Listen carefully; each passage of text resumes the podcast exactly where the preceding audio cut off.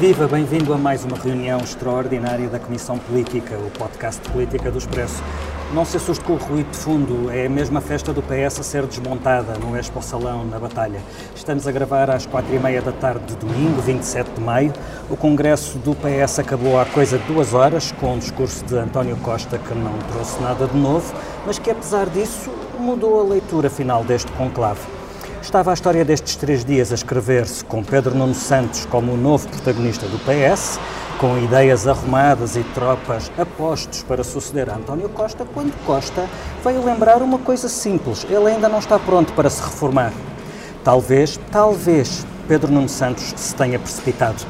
Uma coisa é certa, este Congresso marca mesmo uma mudança geracional no PS e isso foi sublinhado pelo próprio António Costa e marca também a consagração de Mário Centeno.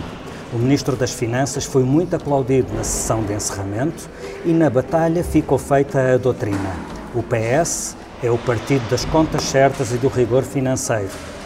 Para a análise destes três dias de Congresso, tenho comigo a Mariana Lima Cunha, repórter parlamentar do Expresso. Olá, Mariana, bem-vinda à tua primeira Comissão Política. Olá, Filipe.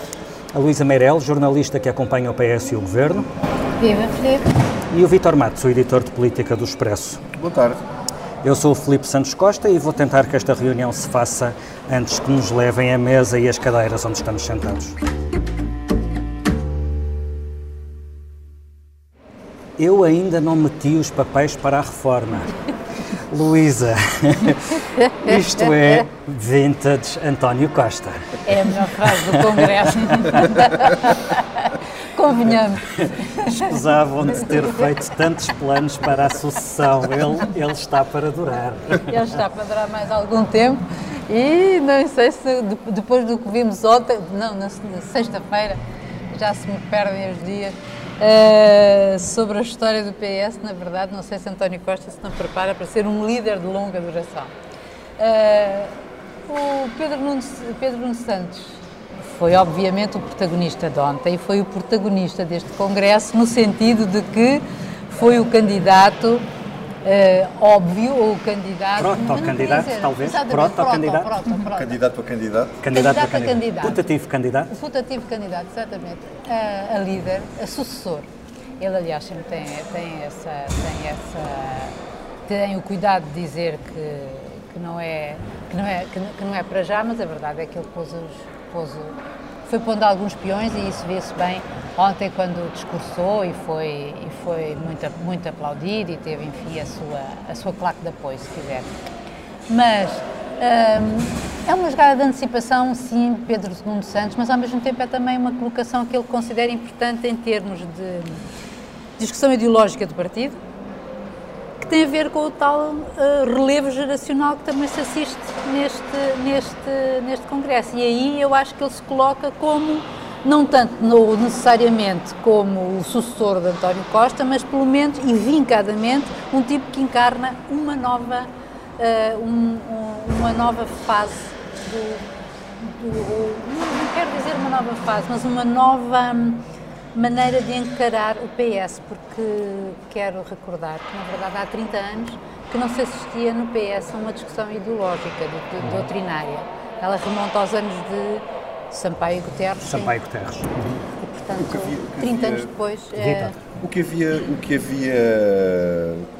O que houve de discussão ideológica eh, desde então até agora foi mais ao nível dos franco-atiradores da esquerda, como Manuel Alegre e em tempos também Helena Roseta, que apareciam nos congressos a fazer de a fazer de, de voz da consciência de grilo falante, de grilo falante e consciência ideológica do partido. Neste caso é um grupo forte e organizado. Isso de facto há muitos anos que não há. Eh, mas as circunstâncias também mudaram, porque eles estão a aproveitar o embalo desta coisa da geringonça, que é um ambiente totalmente novo entre o partido, e isso também lhes dá força porque isto correu bem. No entanto, António Costa não travou só, uh, não travou só Pedro Nuno Santos na questão da sucessão, ele também o travou logo no primeiro discurso na questão ideológica, que ele disse que o PS sabe muito bem onde está e, e Costa faz muito bem essa síntese. Mas estaremos Aliás, onde estamos. Estamos onde estamos. Sabemos onde estamos e estaremos, estaremos onde, onde, sempre estamos, estivemos. Estaremos onde estamos. Um, Deixa-me tentar perceber do vosso ponto de vista, então, onde é que está o PS? Porque o PS que vimos neste Congresso é um PS que relegitimou António Costa, como é evidente. António Costa que coloca o PS como partido de charneira, aplaudiu entusiasticamente Pedro Nuno Santos, que defendeu um PS encostado à esquerda e, mais do que isso, de costas voltadas para o PSD e para o CDS. Não há como chegar, chegar a acordos com eles. É contra. o PS contra, contra, a direita. Aplaudiu também uh, muito a intervenção de Manela Alegre e aplaudiu também muito Mário Centeno. O que é que resulta desta síntese de, de, um, de um Ministro das Finanças que uh, é mais ortodoxo do que é obrigado por Bruxelas, uh, que vê Ana Catarina Mendes a dizer na mesma frase obrigado António Costa, obrigado Mário Centeno, uh, que é muito aplaudido pela sala quando aparece num vídeo a imagem de Mário Centeno com o Cascol de Portugal na reunião do Eurogrupo. Eles o, povo socialista gosta da esquerda, mas também está a gostar deste ministro que podia ser ministro das Finanças da direita. O que é que isto nos diz? Não, eu, eu, eu acho sobretudo que gosta muito de provar aquilo que, que, que Costa se propôs, que é uh, provar que existe, que os socialistas, ou tirar de cima de si o anátema sobre os socialistas, de que o, o Partido Socialista, os socialistas são o partido que gasta, o partido gastador e, portanto, o enfoque posto nas contas públicas certas, no rigor de ter tirado Portugal do processo de, de, do procedimento de déficit excessivo, tudo isso, que encarna em Mário Centeno, acho que por isso os socialistas, acho que nisso aí sentem muito essa... Achas que, de certa forma, Mário Centeno é o mais eficaz anti-Sócrates? se tivermos em conta que Sócrates é o rosto Exatamente. da bancarrota, como diz, a dire... como diz o PSD. Pode ser visto dessa maneira, sim, nesse sentido, acho que sim. E acho que ele, acho por isso que ele é tão aplaudido porque ele encarna isto, de que na final nós provamos, depois de Sócrates, que foi o grande gastador, e nós provamos que somos gente de boas contas. E que ainda por cima, como depois diz, eh, diz António Costa, somos os melhores a gerir a economia e os melhores a gerir as contas públicas. Estás convencido com esta interpretação, Vítor? Entre Centeno e Pedro Nuno Santos, o coração socialista balança, mas cai para algum lado?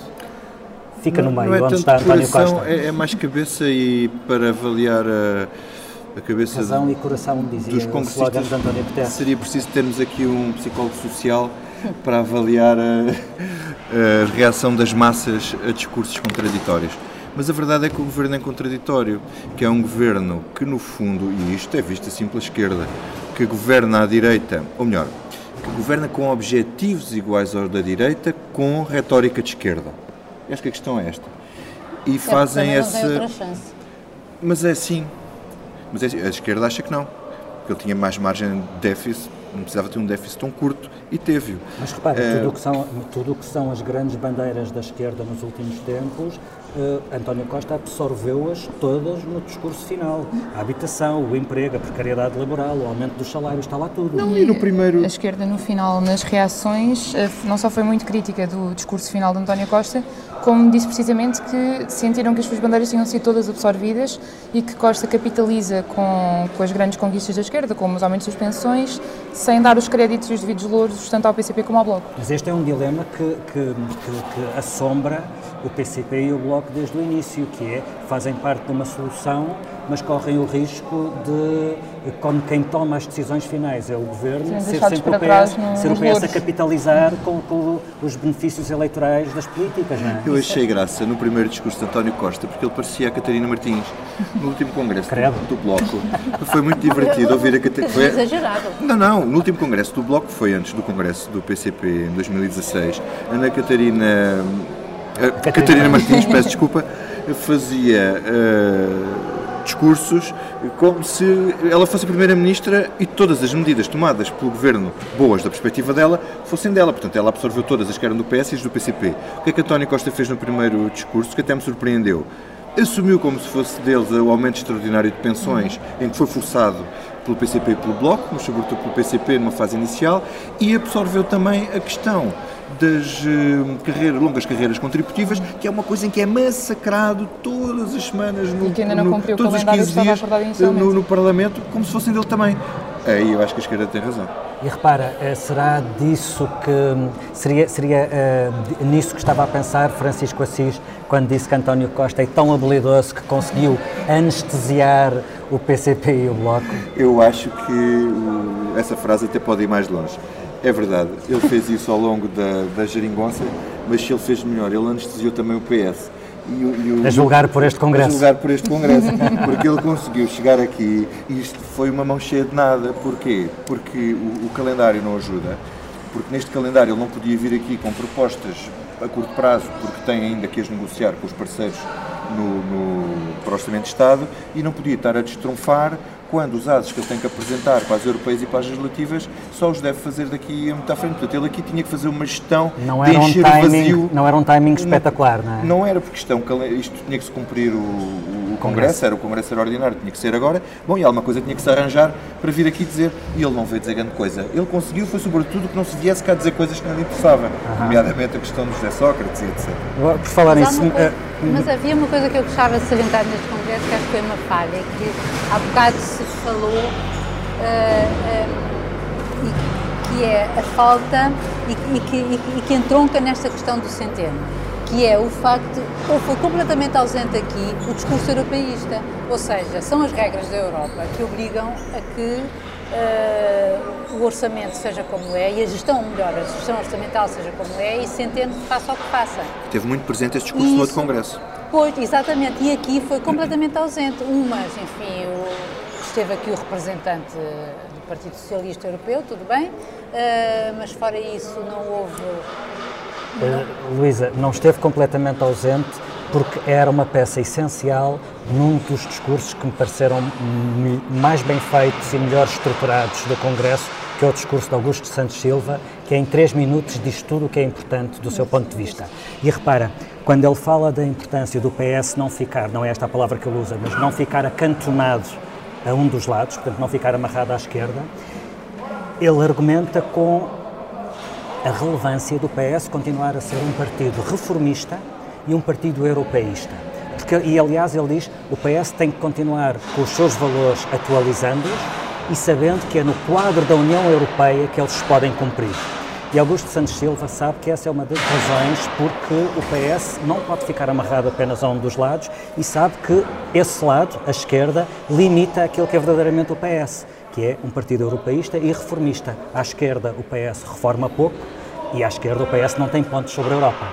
Sim, mas mesmo assim, uh, tu, tu não viste o tema Europa um tema desenvolvido aqui. É verdade, sim. Mas era uma questão, é só no sim, ponto, sim, do sim, ponto de vista em que era uma questão estruturante daquela abordagem centrista que Augusto Santos Silva protagonizou no tal debate programático do PS. Uh, eh, Mariana, uh, falávamos há pouco de, de José Sócrates. Tu escreveste um texto para, para o Expresso Online sobre um, esse exercício de contorcionismo que é alguns, uh, alguns uh, congressistas falarem do assunto sem nomearem o assunto. Um, revelaram grande Aquele habilidade alguns deles. Não deve é? ser pronunciado. Aquele cujo nome não deve ser eh, pronunciado. Nesse, nesse texto falava do jogo da forca, que é aquele jogo em que tu fazes uns tracinhos e tentas ir adivinhando as letras, vais-te aproximando da palavra que estás a tentar adivinhar. Neste caso, a cada referência à ética, à transparência e à corrupção, parecia que te ias aproximando, mas que nunca rebentava e nunca rebentou, de facto, Uh, o não rebenta assunto, a bolha. Nunca exato, não rebenta a bolha. bolha. Não rebentou o assunto de Sócrates. Uh, quem esteve mais próximo foi Ana Gomes, que tinha prometido que vinha partir a louça toda. Não sei se partiu efetivamente o serviço todo. But she didn't set the name.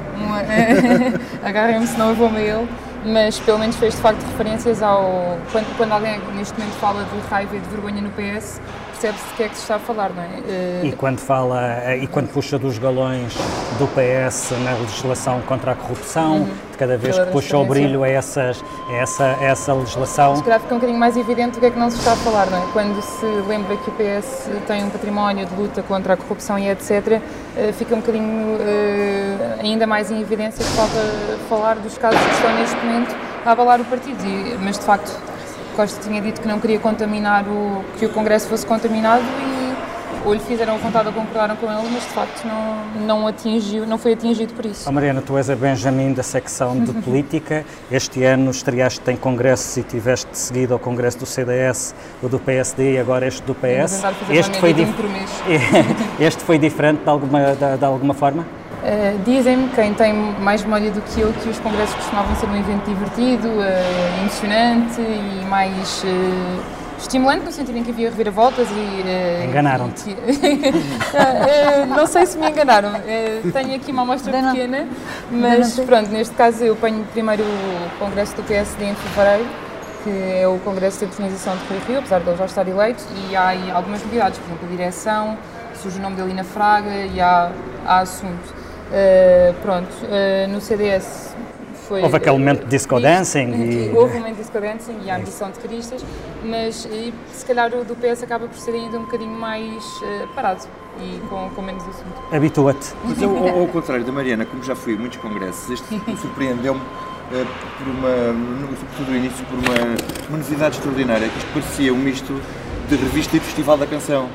Foi um espetáculo com, com atores e com música, luz, cor com dança, luz, cor e movimento, tudo imbuído com um espírito festivaleiro que eu não estava à espera. E sinto-me realmente surpreendido por esta novidade no Congresso do PS, que se há alguma novidade é sobretudo esta. Não, Isto é não sai da cabeça do Vitor. E acabar cedo. E acabar cedo. E acabar cedo. O, que nós muito agradecemos e fica aqui o, já o aviso e o reparo a todos os outros eh, partidos para seguir o exemplo. Bom, e ficamos por aqui com esta Comissão Política antes que nos caia a casa em cima da cabeça. A edição multimédia é do João Santos Duarte, a ilustração é do Tiago Pereira Santos. A Comissão Política em reunião ordinária volta na terça-feira.